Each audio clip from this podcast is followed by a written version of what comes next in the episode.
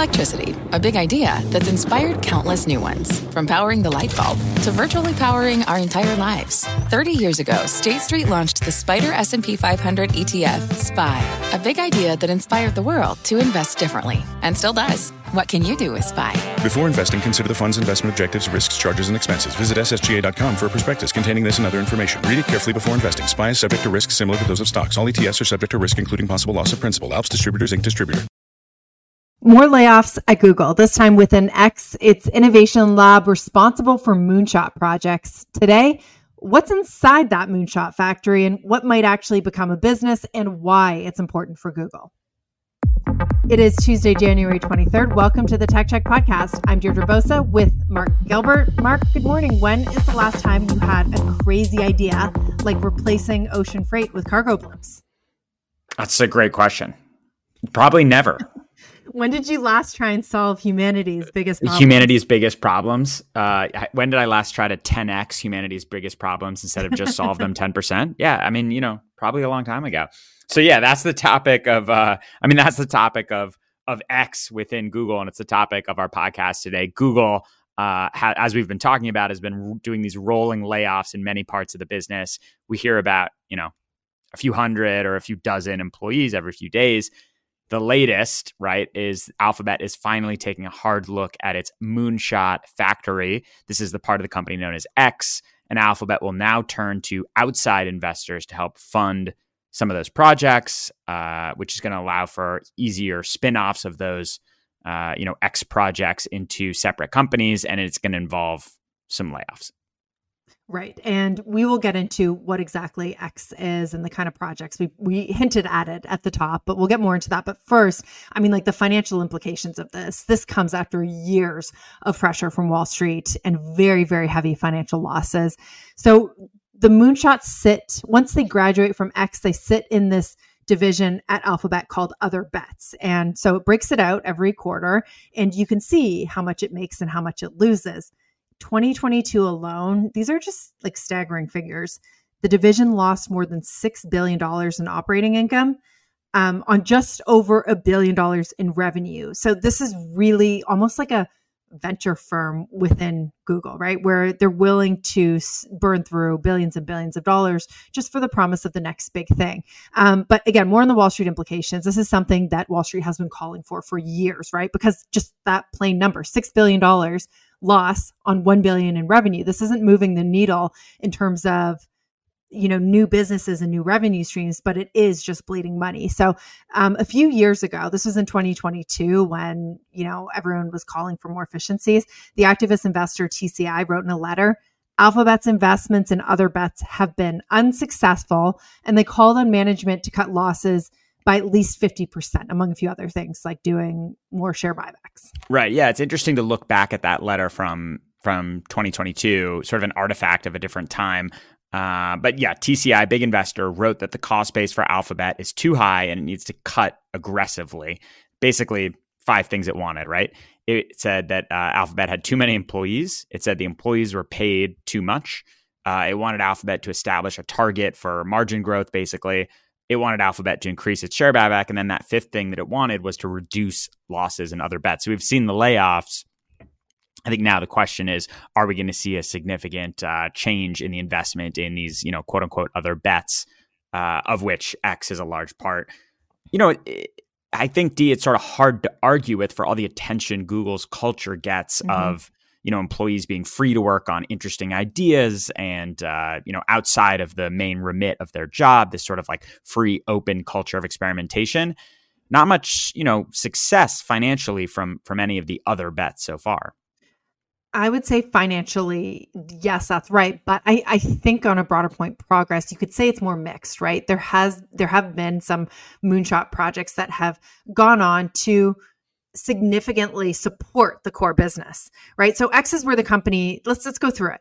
X is where Alphabet pursues things that sound undoable, but if done, could redefine humanity.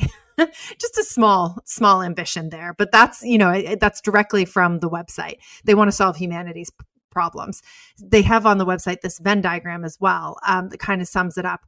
A moonshot is where a huge problem, breakthrough technology, and a radical solution meet up. So that has meant everything from self driving cars, part of that Waymo division, to ocean preservation to internet balloons, internet balloons from Loon, which was ultimately shut down because some of these projects have proved too ambitious, but that's part of it, right? There's going to be some that don't work out, but others, and this goes to my point of progress has been mixed, others really have gone on to graduate into Alphabet's other bets units and take a bigger role within you know the core itself google brain for example was the deep learning division that became the backbone of its ai strategy and it merged with deepmind in 2021 this is you know its whole proposition in artificial intelligence um, it's why they are where they are you could debate whether they're behind or ahead.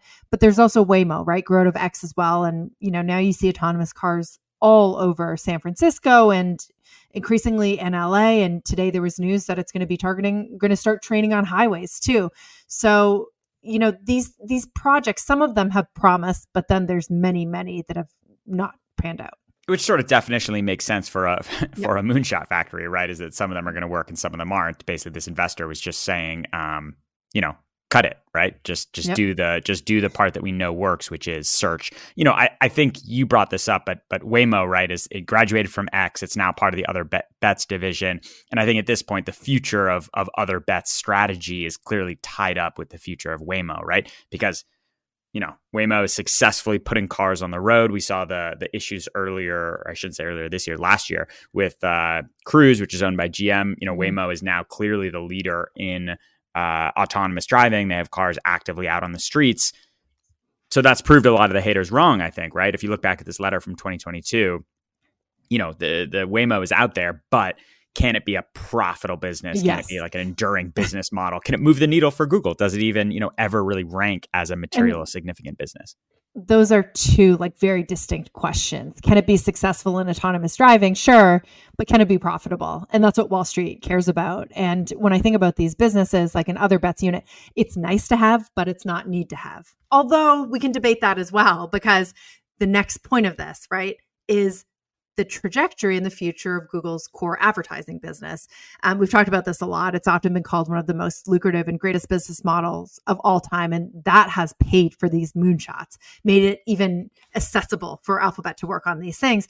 But this year, that cash cow could come under pressure one growth is slowing or you know at best inconsistent over the last few years Two, cracks are showing in the Meta Google digital ad duopoly that has been so strong over the last decade. And then three, the DOJ is looking into its ad tech practices. So there's signs of pressure on that core business that has been used to pay for these moonshots. Yeah, I mean, I think sort of at the core, it's like, do you, would you want, you know, there's sort of a debate about what a Google or what, what some of these large tech companies are. And if you're an investor and you're looking at this, do you, do you view Google as like a mature, um, you know, sort of utility like business and you just want to run its very profitable, you know, enduring business, which is search ads on, you know, Google searches and mm-hmm. YouTube, mm-hmm. you'd count in that as well, uh, and just, you know, flow that money back to investors? Or is Google still like a you know big innovative uh, ideas who's going to have you know all these future business lines that will you know like around artificial intelligence or around Waymo right. that are going to blow search out of the water and are going to you know create this new leg of growth. And I think as an investor in Google, you probably have some of both, right? Some of some investors who just view it as this search business that's very mature and yeah. very profitable and very predictable. And, and they don't want to upset the apple cart. They exactly. just want them to got, double down on that. A bunch of other people who are like, no, no, no, Google, I'm investing in the future. Uh, yep. And I think that you have a real a real tension there. And I'm not sure all of you know Google's investor base would agree. Yeah, yeah, yeah. Just take all the profits from search and, and flow it back to to investors. They want that that investment. to your point, do more do more buybacks, right? Return more capital to investors. Right. Whereas that is like such a kind of foreign thought in Silicon Valley. Like, why would you give money back to investors? Aren't they investing for the future? Right. And that's just, again, that's such a Silicon Valley mindset. But when you have companies like Google, but also Apple doing buybacks, it's like, okay, why can't they do more if these are cash cows? Um, but you know, the point is maybe they can do both. And in periods like this, when investors are demanding greater efficiencies, they want more buybacks. So it is this sort of tricky balance that they have to walk, and the biggest companies in the world have to walk. Um, our producers Jasmine and Laura in our group chat, they're just chatting. Uh, they just posted an article um, that was just published today. Apple dials back um, cars self-driving features. Remember, it's just a point, and Laura makes this moonshots. They're harder than they look, right? Yeah. and that's Yeah. the key too. It's like it doesn't matter whether it's Google or anything else. But I would argue on the other side of that, Amazon is an indication of why they're so important. Amazon's core business of e-commerce, famously low margin, not very profitable, and AWS was essentially a moonshot. Um, their cloud computing business. That's what Jeff Bezos and Andy Jassy built and ends up paying for the core. So you take a big shot like that, something that didn't exist before, like cloud computing, and it could end up paying for your core. And then even more recently, their advertising business kind of came Yep. out of nowhere. When I Yep. talk about cracking the Meta Google digital ad duopoly, a lot of that is Amazon. So so you understand why they want to do this and why they need to look for different revenue streams. But it raises the question like, is other bets the best place to do that? Um, notably, Google's own cloud computing division doesn't sit within other bets, it sits within the core. And even though they're still a distant number three, I've spoken to people who say that this could ultimately be as big of a business as search if you think that you know we're at the early stages of this. So maybe that's where they put their efforts and definitely something that investors that wall street loves. They love cloud computing businesses Yeah, I mean, I, I think that uh, you know, sort of not to be like brutal about it, but you know, Amazon is is clearly sort of good at this, right? At sort of incubating these new business ideas, which which tur- you know turn out to be pillars of the company. With something like Google, you know, almost all of their successful products are 20 years old, right? It's like Gmail and Google Maps good and Google point. Search and YouTube. Uh, and I think you could probably make a similar argument for Facebook for all the changes that it's made. Um, you know, it's still a a company that relies on digital advertising and its successful products uh, you know were either bought instagram or whatsapp or they were you know they're they're at this point two decades old in facebook.